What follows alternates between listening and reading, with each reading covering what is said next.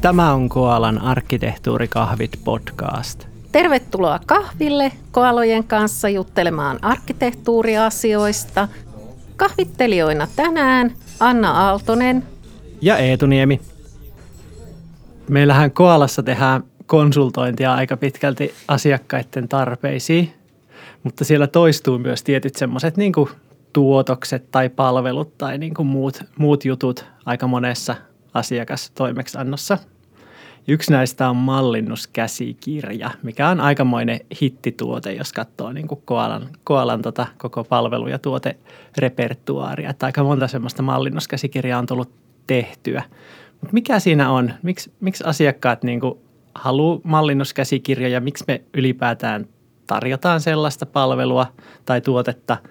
Miksi ei voida vaan sanoa, että no onhan meillä standardit, että me piirretään arkkitehtuuria arkkimeitillä piste ja sitten kaikki alkaa mallintaa sillä. Miksi, kerropa Anna, miksi se on tälleen? Osaltaahan toi, mitä Etu tuossa sanoi, että onko se nyt hittituote. Mallinnuskäsikirja on mun mielestä sellaista perushygieniaa, koska arkkitehtuurissa on se, että jos yksi tekee yhdellä tavalla ja toinen toisella tavalla, molemmat tavat voivat sinänsä olla teoreettisesti eli Arkimeidi ja Tokafin mukaan täysin oikeita.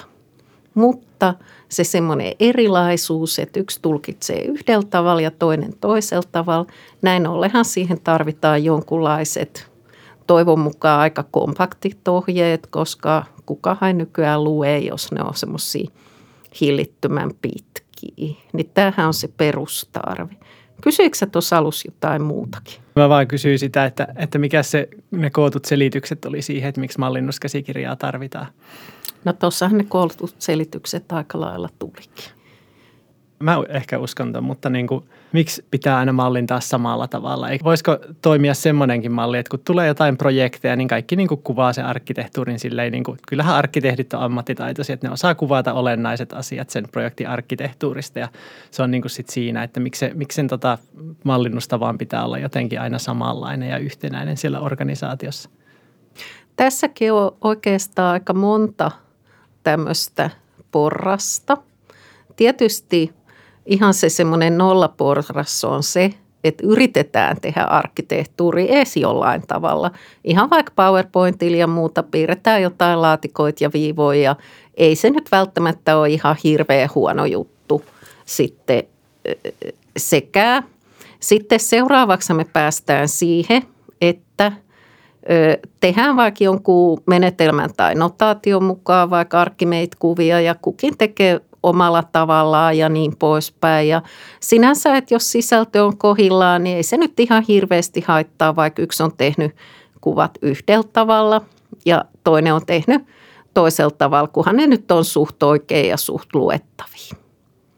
Sitten kun me siirrytään jonkun mallinnusvälineen käyttöön, vaikka yhteiseen repositoriin, niin sittenhän se, kuka lukee sieltä niitä kuvauksia, niin se voi vähän haitata sit lukijaa, että kun se katsoo yhden tekemiä kuvia, niin ne on yhdenlaisia ja toisella on toisenlaisia, niin kyllä se niin kuin ihan pelkästään lukukäytössäkin haittaa.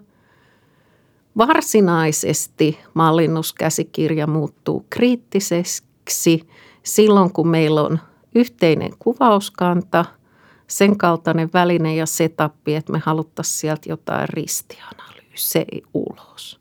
Mutta sä voisit teet oikeastaan jatkaa tästä. Niin siinähän on erilaisia näkökulmia. Yksi on tietysti se, että kun joku projekti alkaa, niin on aika kiva, jos meillä on kokonaisarkkitehtuurissa kuvattu vaikka tietojärjestelmät ja prosessit ja ehkä palvelut ja ehkä jotain muutakin – niin kuin kaikki, kaikki noista silleen samalla tavalla, että jokainen tietojärjestelmä on, on kuvattu niin kuin se on about sama, saman kokoisena ja saman näköisenä elementtinä sinne, ettei se niin kuin käsiala hirveästi vaihtele niin kuin saman, saman elementtityypin sisällä. Niin sittenhän me voidaan katsoa, että no, että tämä projekti koskee niin kuin näihin. Ja sitten jos, jos kaikille projekteille on tehty semmoinen vastaava, että niin kuin projekti toteuttaa tämän tai projekti muuttaa tätä tai kehittää tätä tai niin kuin jotenkin muuten, muuten kohdistuu siihen, siihen elementtiin, niin sitten sieltä selviää kaiken näköisiä toivottavasti mielenkiintoisia välillisiä riippuvuuksiakin. Ja totahan voi tehdä sitten vaikka jossain päätöksentekotilanteissakin ainakin täydellisessä maailmassa, jos aletaan miettiä, että miten me aletaan kehittää vaikka tiettyä palvelua tai prosessia, niin kaivetaan aluksi ne riippuvuudet, mitä siihen liittyy. Se tietysti vaatii sen, että ne riippuvuudet on kuvattu sinne kuvauskantaa ja kuvattu vielä aina samalla tavalla, koska jos ne on kuvattu eri tavalla, niin sit siitä voi tulla aika pahoja väärinymmärryksiäkin, jos, jos sitä aletaan tälleen analysoimaan ja visualisoimaan sitä arkkitehtuurisisältöä. Eli vähän konkretisoituna, jos meillä on vaikka useampi projekti menossa ja kukin projekti on tekemässä vaikka meidän oma organisaatio asiointiportaali, yksi tekee yhdenlaisia muutoksia ja toinen tekee toisenlaisia muutoksia, niin näinhän me sitten arkkitehtuurin avulla, kun me tehtäisiin se sopivalla tavalla, niin me huomattaisiin tämä tällainen riippuvuus, että nämä kaikkihan on koskemassa samaan asiaan. Ja itse asiassa voi olla pahimmillaan, että jopa hieman ristiriitaisin toivein. Eli silloin kokonaisarkkitehtuuri tukee tämmöistä hankesalkuhallintaa, että sen kokonaisuuden ymmärtämistä. Mutta miten sitten ne organisaatiotasoiset ristiriippuvuudet, mitä me voitaisiin periaatteessa kanssa saada aikaiseksi, vaikka strategiatyön tueksi? Sehän on semmoinen niin kuin advanced features-juttu, mitä oikeasti aika harvassa paikassa tehdään, mutta, mutta niin kuin varmasti hyödyllinen, jos siihen päästään. Mutta se vaatii just kurinalaisuutta siihen arkkitehtuurisisällön tuottamiseen ja ylläpitoon. Eli jos siitä hyppää siihen mallinnustapaan, niin mallinnustavassa pitää kuvata se, että no kun meillä kuvataan palveluita, niin palvelut liitetään aina niihin prosesseihin tällä, ele, tällä niin kuin yhteystyypillä, millä, millä se palvelu tuotetaan ja ehkä, ehkä sitten niin kuin prosessit liitetään niihin tietojärjestelmiin tietyllä yhteystyypillä, joita siellä käytetään ja niin edelleen. Että se pitää olla niin kuin se, se verkko, mikä siitä muodostuu, niin sen pitää olla tietyn, tietynlainen, oikeat elementtityypit ja oikeat yhteystyypit. Koska jos joku alkaa heittelee sinne jotain muuta, niin se laatu kärsii eikä siitä saada, saada sitä analyysiä aikaiseksi.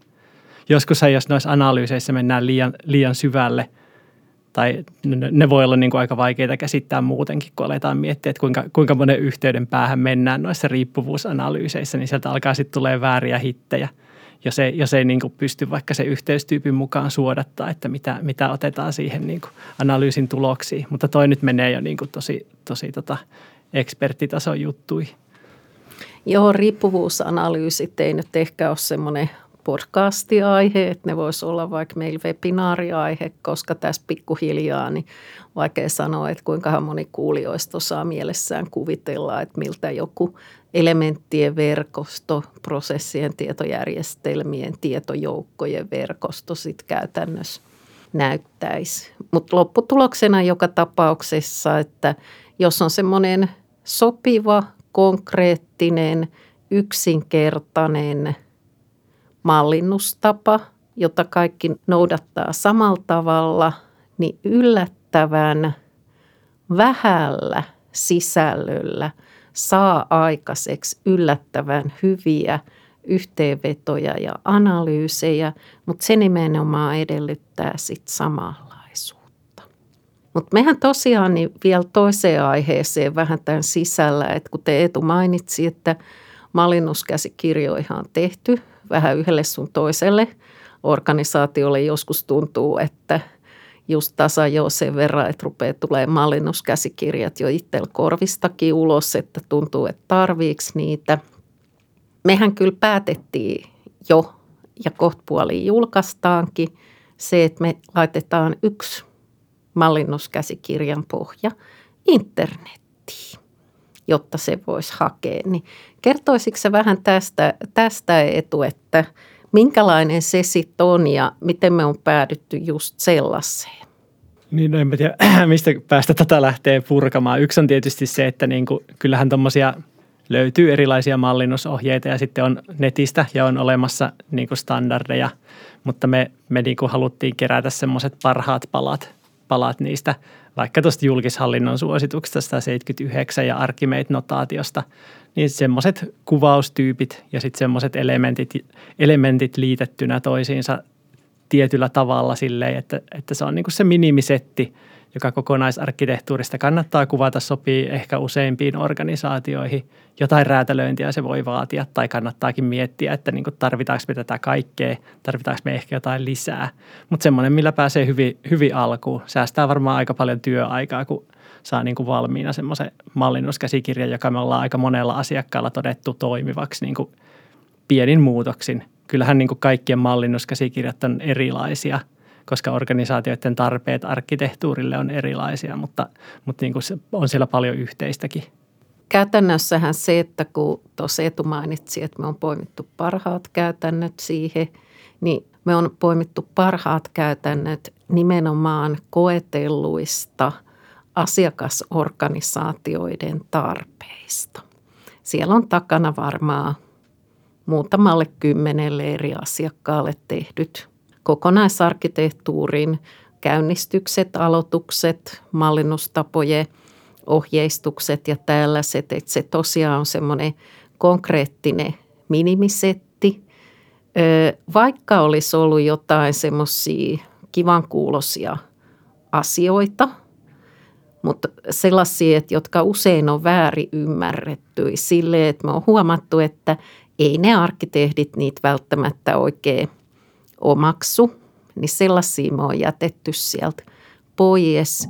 Ja mä sanoisin, että se mallinnuskäsikirja, mikä meillä on nyt työn alla, ja saattaa olla ihan julkaistukin siinä kohtaa, kun tämä, webi, tämä podcasti tulee ulos, ettei siinä mitään, niin se on 2080 säännöllä semmoinen, että se sopii suoraan kaikille.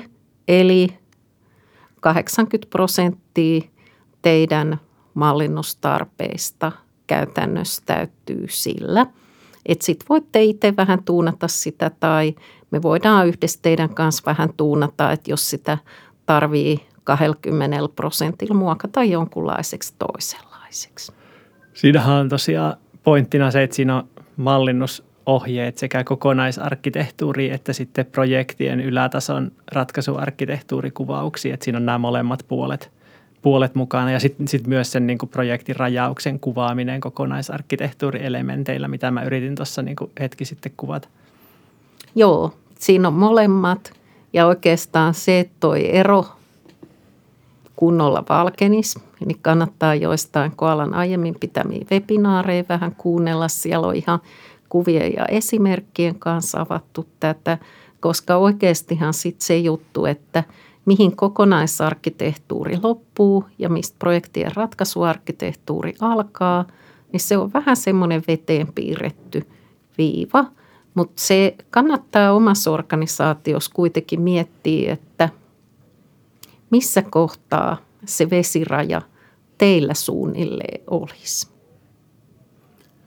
Tuossahan myös se, että mallinnustavassa ehkä vaikeinta on se, että, että niin kuin ei anna sen levähtää käsiin. Eli niin kuin liitetään vähän, otetaan sinne ihan hillitön kasa erilaisia asioita mukaan ja sitten niin kuin niitä, niitä liitetään, liitetään niin kuin ihan liikaa toisiinsa, että kaikki liittyy vähän kaikkeen. Eikö se ole niin kuin yleensä se, se ongelma, Anna, jos mitä ollaan nähty niin semmoisia ei, ei meidän kanssa tehtyjä mallinnustapoja? Joo, ihan klassikko on se, että – strategiasta poimitaan muutama tavoite, niin kuin vaikka goali. Ja lopputuloshan on se, että kyllähän kukin asiallinen projekti, niin totta kai se projekti on strategian kannalta merkittävä, jos se ei jopa kriittinen, niin se, että kaikki mahdolliset projektin tuottamat arkkitehtuurikuvaukset linkitetään johonkin strategian goal-elementtiin, niin siinä sitä saa hyvin semmoisen sopiva hässäkä alkuun sinne mallinnusvälineeseen. Tai sille, että tietoja, tietoja kuvataan niin kuin käsitteillä ja loogisilla tietovarannoilla ja varmaan vielä päätietoryhmillä ja otetaanko sanasto vielä ja niin kuin, että ne kaikki, kaikki on siellä, siellä niin kuin sulassa sekamelskassa. Mutta toi on tosiaan se, mitä me kanssa ratkotaan tällä mallinnuskäsikirjalla, että se on semmoinen minimisetti, mikä on vielä ylläpidettävissä, mutta silti vaikka se on minimisetti, se on myös hyödyllinen. Olisiko tässä vai pitäisikö meidän kertoa ihan konkreettisesti, mitä siinä on vai jätetäänkö jännitykseksi? Mä en usko, että se oikein aukeaa tässä näin. Auki puhuttuna taitaa olla hieman ikävystyttävää. Jospa me jätettäisiin tämä tähän, että käykääs lataamassa se sähköposti, me siitä pyydetään ja niin poispäin. Mutta Joo, näette sitten. Laitetaan varmaan tämän podcastin sinne kuvaukseen se linkki, jos se kirja on jo siihen mennessä valmis, mutta ainakin mainostellaan sitä sitten varmaan erilaisissa medioissa. Kannattaa linkittyä vaikka meidän kanssa LinkedInissä ja tilata uutiskirjeä ja sellaista. Ei ainakaan ilmesty liian usein, että tulisi hirveä kasa postia. Sitten voidaan jatkossa jutella vaikka sen mallinnuskäsikirjan käyttökokemuksista.